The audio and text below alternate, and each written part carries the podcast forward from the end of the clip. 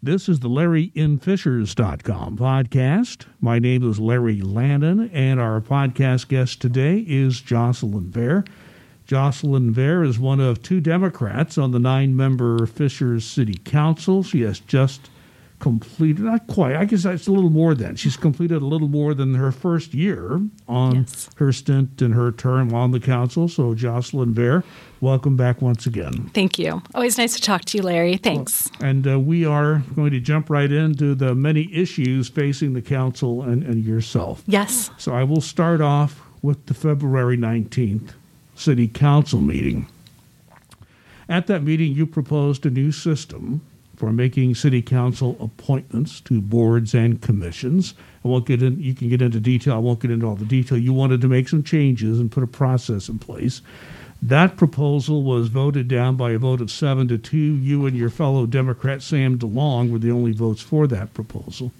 Now, in a recent podcast with me, Council President Selina Stoller described your proposal as, and I'm quoting here, pulling something together at the 11th hour. Close the quote. Now, Selina and the Council Vice President David George criticized you for only sharing your proposal the same morning as the council meeting. So, how do you respond to that? Sure. Well, um, that is a fair concern. However, I'll first start off by saying I really, and I know we will do this, get to the merits of my concern, not necessarily the timing or the method that those concerns were raised. But the only thing I will say about the timing per se is the timing I present something to my fellow counselors, a concern, a suggestion, a proposal in this case, is directly correlated to the timing of when I get information. And in this particular case, I received information literally about the slate, the exact slate of appointments, less than 24 hours before the meeting. So when you think of it that way, I was actually quite prompt. Um, but actually, even before that, it took weeks for me to acquire information from the administration about. I asked for the rundown of all the current sitting appointments and who appointed them, when their term ended, um, all that information that, frankly, certainly was not a practice of a city councilor to review before these appointments were made. And then, in addition to that, I asked for um, the entire like download of the applications that had been received from citizens who expressed interest in participating in a board and commission. So, unfortunately, yes, this was not the perfect timing. However, I want to be clear about this it was not too late. It was not too late. Something could have been done if the majority of the council had agreed that they wanted to get some improvements made and done. Uh, Selina also criticized you for mentioning some people with, quote, multiple appointments, unquote. She's claiming that you don't understand the system. For example, members on the Plan Commission also serve on the Board of Zoning Appeals, the Plan Unit Development Committee, and there are all sorts of people who are on one commissioner board and, and based on the guidance, are actually on another board. How do, how do you respond to that? Yes, so that that is absolutely true, and I would like to think that I understand things pretty well as best as I can, um, because I certainly try to do so. Um, I think if we would have had a robust conversation about this, I could have explained that my point of bringing that fact up was that really puts a bigger weight on the few appointments that the city council has. So, it's it's absolutely true the city council only makes some appointments, but because some of those appointments serve in multiple roles, it makes it all the more crucial that those appointments are thoughtful. Selina also described your proposal, quoting here again, unrealistic and individualistic, saying that uh, she gave you a chance to work with the majority on these appointments, but that you went forward yourself. That's essentially what's a paraphrase, mm. but that's what she said during the podcast I had with her. And she also claims that you've damaged relationships on the council. What's your view of that? Well, again, and I know we'll get to this, but I would, would like to talk about the, the merits of the actual concern. Um, I I will say that um, I'm I always want to be collaborative. I always want to work together. That's um, very important to me, and frankly, very necessary for me. Um, so definitely, it's not individualistic. If during my multiple touch points of conversation before this meeting, um, I even suggested, hey, if someone from the majority wants to move this forward, I'll be a supporting role. Um, the the what's important is we get good work done. So I I will say I'm I'm certainly not perfect, but something that I believe in and I work towards is to be as collaborative and open as possible. And frankly, that's why I provided my colleagues the, the day of the meeting, shortly after I, I received the slate of appointments to review, a, a very clear um, understanding of my concern, broke it down, and explained what they could expect from me at the meeting. I don't want anyone to be caught off guard. And if anyone wants to see your presentation, uh, it is on the video that is up on the uh, city uh, the city's website for the February. Is that February? I meant January. Yes, January. I said February. It was January nineteenth. I yes. got to. Yes, this is what happens when you have a senior citizen. Oh no! But I uh, can't yeah. believe it's February. Janu- well, but- and and but- if I if I could toss in like the meeting minutes have been posted, Mm-hmm. posted promptly, and I am grateful for City Clerk Jennifer Kehl. She. Um, uh, transcribed or had the transcription of my remarks. So it might be easier to read it too. Either way. So just and again, it was a lengthy statement and a very detailed proposal It was. you made. so for the sake of the audience, it's out there on the minutes, and you can watch it on the at the end of the video of the January nineteenth Yes. meeting. Uh, so uh, just and, and uh, briefly describe number. By the way, you also gave out some some number statistics which nobody challenged, Right. but. Uh, Explain what your proposal was, uh, just briefly Sure. for the audience. Yes, thank you. So the the crux of my concern was that the overall makeup of the current appointments on all the boards and commissions that are part of our city government are not representative of the diversity of our community.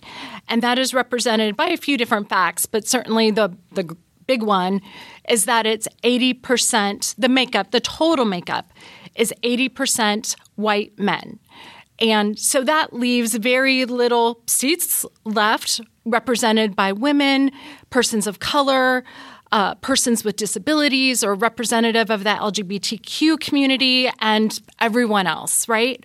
So that is that's my concern. And in addition to that, I pointed to it seems like the process could be improved. Um, excuse me, it definitely could be improved. Because as a city councilor, I felt like there was no information available to me. It took me a while to procure it, and certainly no conversation with my colleagues on the city council. So I really was trying to make some improvements so that these appointments are very thoughtful and very considerate of the diversity of our community and very thoughtful about the current makeup and the sitting participants already. So I won't go through the entire proposal, but just um, kind of the highlights. One of the first things I mentioned is we really need to have a better audit of the folks that are sitting on the current positions. Um, it seems to be a practice that those appointments just keep rolling over, and although terms expire, those same individuals get to keep their seats. Now, that could be a, a, a definitely worthwhile, but it needs to be evaluated. And when I saw that 47 individuals from our community in the last two years took the time to fill out a very detailed application asking to be considered for these appointments, they deserve to be looked at. To this day, I don't think any of those um, uh, applications had been evaluated. And I can tell you, because I'm certain about this, none of those applicants had been contacted or even acknowledged that their application had had been received. So we could. Well, I, I have to say, not all 47. Okay. But I'll be honest with you, I've been an applicant for several years and I never knew where where that application went. But I do know for a fact some current applicants were never contacted. But um, so, a good audit, uh, we are also concerned that there are many um, qualifications for some of the seats. We want to be sure that those qualifications are being met precisely. Uh, one of my suggestions, which I thought was actually very collaborative, was just to have a nomination committee representative of the, the council three individuals, two from the majority, two Republicans, one Democrat, three people to work together, evaluate all those applications, really think it through, and make some very wise recommendations for the entire council to regard. I'll tell you what, as a, you know, I'm a voting member of this city council. Yes, I'm in the minority, but I have a vote.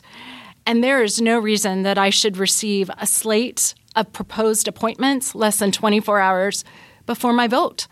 So the process must be improved, and we owe that to our community. One last thing, we have lots mm-hmm. of other issues yes. to talk about, but uh, one thing Selina did say in the discussion she had on my podcast, she did say you yourself, Jocelyn, did raise some some valid points in your proposal on the appointment process for the council. So she seemed to leave a door open for the future. So I guess the question I would have for mm-hmm. you, based on everything you've heard, experienced, discussions, you've had public or private. Are you pessimistic or optimistic that changes may be on the way? Well, I am optimistic that we will have a discussion about it as a body. Um, because frankly, that's very important to me, and I'm going to do everything I can to make that happen. Um, this is something that's very important to me but it's very important to our community. And I'll, if I can just share one little sideline fact that really is motivating me to make this an important issue, um, and I am very optimistic that we will have a good conversation and get it done. But here's why it's important. Um, I participated in um, a group called um, Racial Dialogue Circles this past fall. It is presented by a local organization called. Um, uh, they're called Reckon Racial Equity Community Network, and it was six weeks of a very diverse group of I don't know I think we had 16 participants from the community from Fishers to dive into racial equity disparity and promising improvements that we can make to our community. I have learned so much uh, through these individuals and made such good friendships. But at the end, here's my point. At the end of the six weeks, we did an assessment about Fishers and, and did like A through F grades on how we performed, how our perception of how our community performed in different areas um, justice, education, leadership, and there were probably six or seven different, very important topics. Anyway, when our uh, questionnaires were gathered and aggregated together, leadership came out on top.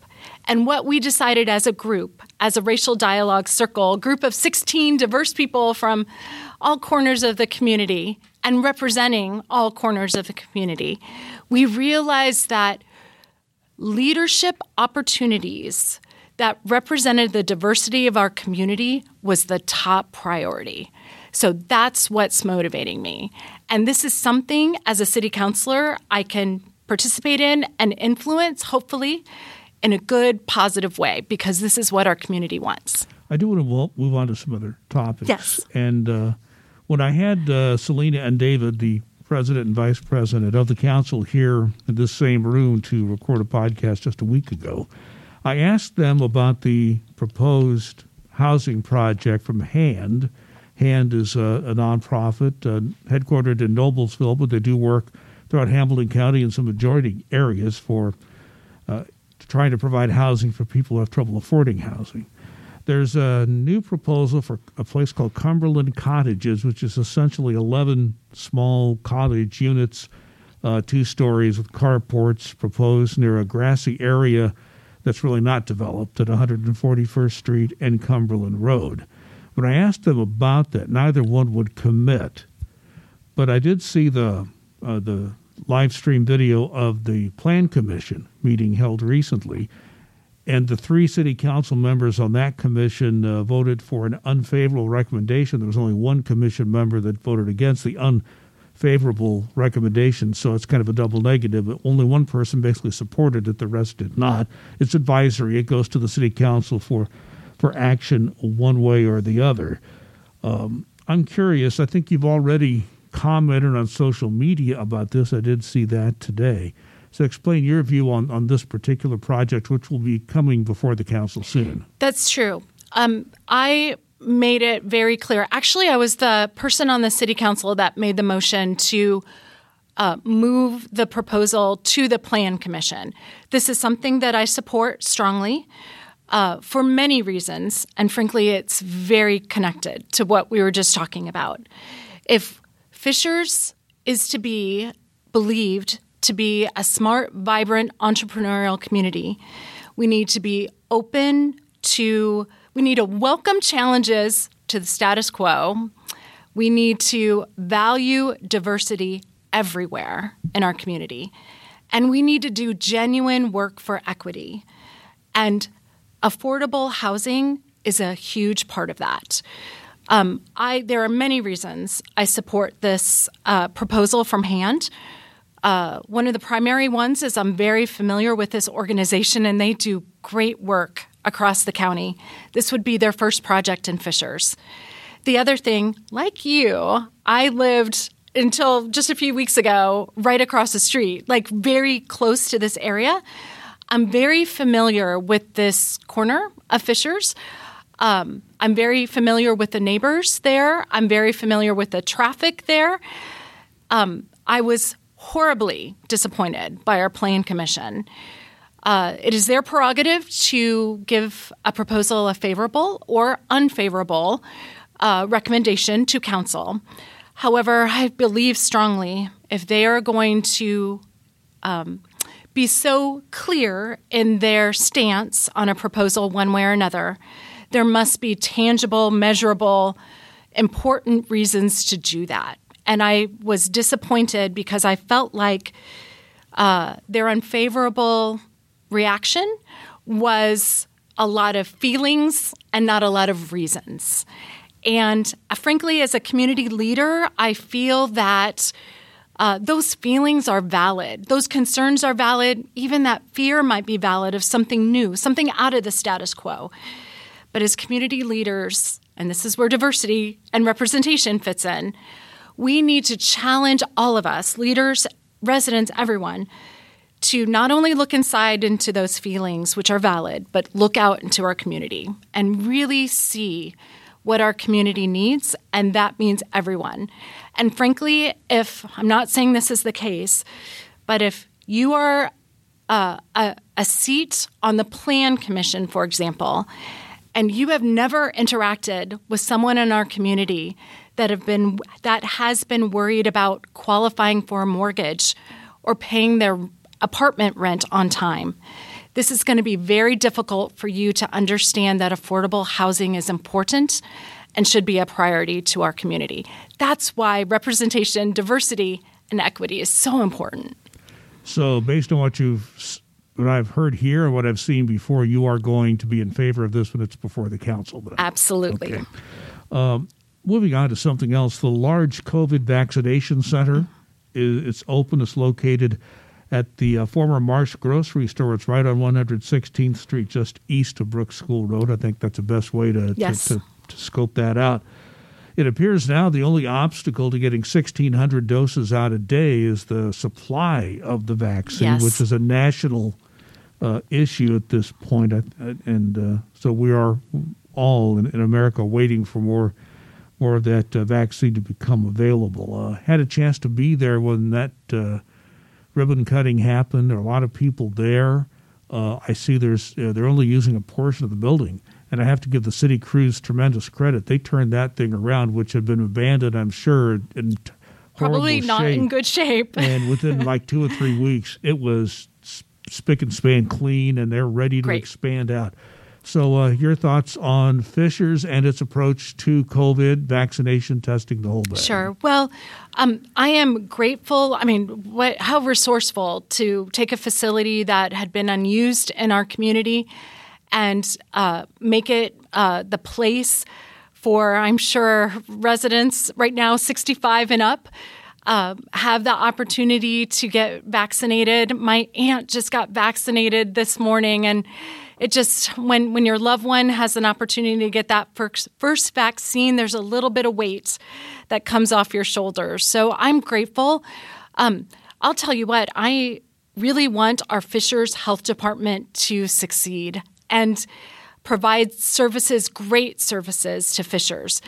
Um, and this vaccination clinic, mass vaccination clinic, I'm happy to say uh, services not only Fishers residents, but any Hoosier that qualifies and can make an appointment there. So I, I like that. Hopefully, we're also servicing our neighbors as well. That's important. For me, though, um, as you know, I've had from the very beginning concerns about our health department. And I think what I would like to see, frankly, all the way around is a lot more information sharing, a lot more accountability. This health department will be the most successful when they earn the trust of every resident in our community. Well, that kind of dovetails my next question. Yes. Which, and I'll, I'll just ask you to specifically address sure. it, uh, because the mayor has taken a lot of criticism I think there were two votes on the health department. You voted yes on one and no on the other, if I, I recall correctly. Yes, if I if I can say, I uh, was not in favor of the creation of the health department, but it passed. And then the second vote was for funding mm-hmm. for the health department, which was then uh, about to happen. So I did vote. Yeah, so you were to fund. Yes, you did vote to fund, and and you've raised your concerns at the very beginning. But how would you be a little more specific about how you would assess this after not quite a year? I'm not sure, Larry. And um, I, as a city councilor responsible for funding the health department, um, I don't. I don't understand why we're. I, I wish we were getting more information about how the health department was performing. Um, the last time, as a body, as a council, we talked even about COVID and the health department was November. Before that, it was July. I wish, and actually, President Stoller and I have talked about this, and I'm, I'm hoping she can move this forward. Every month, we need to have a status report from the Fishers Health Department. There, things are moving fast. They are doing good work. I know they are. But I do also know, first of all, I have a responsibility. I have a, and my, my colleagues have a responsibility to be sure it is working as efficiently and as effectively as possible for all of our residents. But I really would like at least every month an open status report from the health department uh, leadership or from Mayor Fadness to the council that is out in the open so that we can have some good dialogue, ask some good questions. Frankly, I and my colleagues could be the best advocates for the Fishers Health Department. I am not equipped to do that. On another issue, the council recently held a work session uh, on updating the city's comprehensive plan. Now, whenever I use that term, eyes glaze over in the public. yes. So it's really just a long term look at how the major parts of government will be working transportation, parks, uh, just you name it. Uh, land use is a big one. And there's a whole long list of, of issues which can have an impact on people's lives.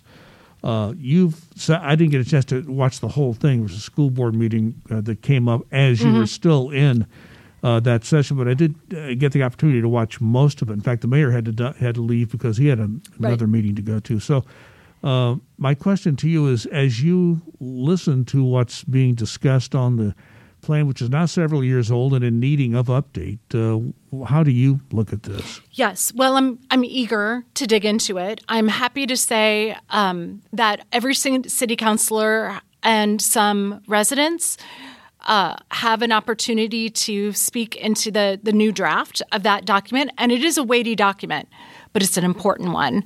Uh, guess which area I'm going to be working on? Housing. Housing is very important to me. So, so this is something that um, I'm very eager to participate in the housing chapter of the comprehensive plan. Um, so far, we've had some good conversations. For me, though, I thought what was lacking in the first version of the 2040 plan, which I believe is five years old, I think you're right about that. Um, I am looking for not only the two things um, the common agreed upon facts. Uh, for example, in the housing chapter, uh, it seems like we flip a lot. Uh, do we have too many apartments or not enough apartments? Let's get the facts on paper. Let's agree to a common set of facts so we're all working from that same kind of mindset. That's very important. Secondly, and this is the part I thought that was a little lacking last time. I just want to make sure that we're creating the strategy. So there it's a good document to show the vision and where we need to go, not a lot on how we get there. And even though things change and we have to be nimble, um, that strategy, that pathway, that's what I want to see. Hopefully, I can help contribute to that. That's what I want to see in the new draft two more items before we wrap this up. Number one, as far back as anybody can remember, Fisher's local government, being a, be it a town or a city, has been totally controlled by Republican elected officials.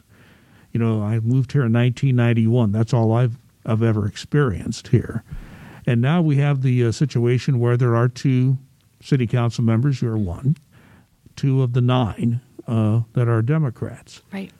What's it like when you're in the minority like that? Thank you. That's a great. That's a great question. Um, it's challenging.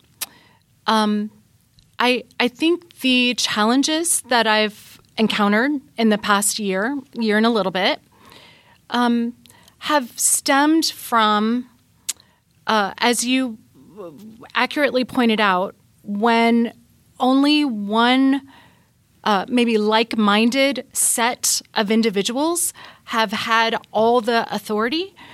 Uh, someone like me parachuting in, uh, it's uncomfortable. And um, I do. For, for you or for them? Oh, well, maybe for, for all of us. Okay. But um, to be on, but, but to be honest, like, I've already, you know, I've been a community volunteer for a long time. I've known every city councilor and Mayor Fadness for a long time and worked arm in arm with them. I think what has been the challenge is there seems to be a concern about changing the status quo. I, I get a lot of uh, concern or pushback. I'm choosing my words very carefully, Larry, because I, I, I know this for sure. Every sig- single city councilor wants what's best for this community. The, the, the um, challenge is we might see it differently about how we get there and what, where we want to go. Um, the, the, um, the tension could be from uh, the like minded group of people just wanting to keep things the same way it's always been, and I understand that. But I also know my job is to come in and to not just for entertainment's sake, but for the betterment of our community, shine a light on those things that we could be doing better, that maybe simply has slipped past them over these past few years. I am very confident that we can collaborate and work together, but it requires some things. It requires an openness to diverse thinking. I am sure that I am bringing forth some very valid concerns, probably some really great ideas, and they deserve to be listened to. And they don't deserve to be approved, but they do deserve to be listened to. I want to see a lot more transparency. I still very much feel like I'm not given access uh, to information that I'm sure that I need to serve well. And I know, like, if I'm struggling to get information, how is a citizen going to get information? Um, so that's something we need to work on.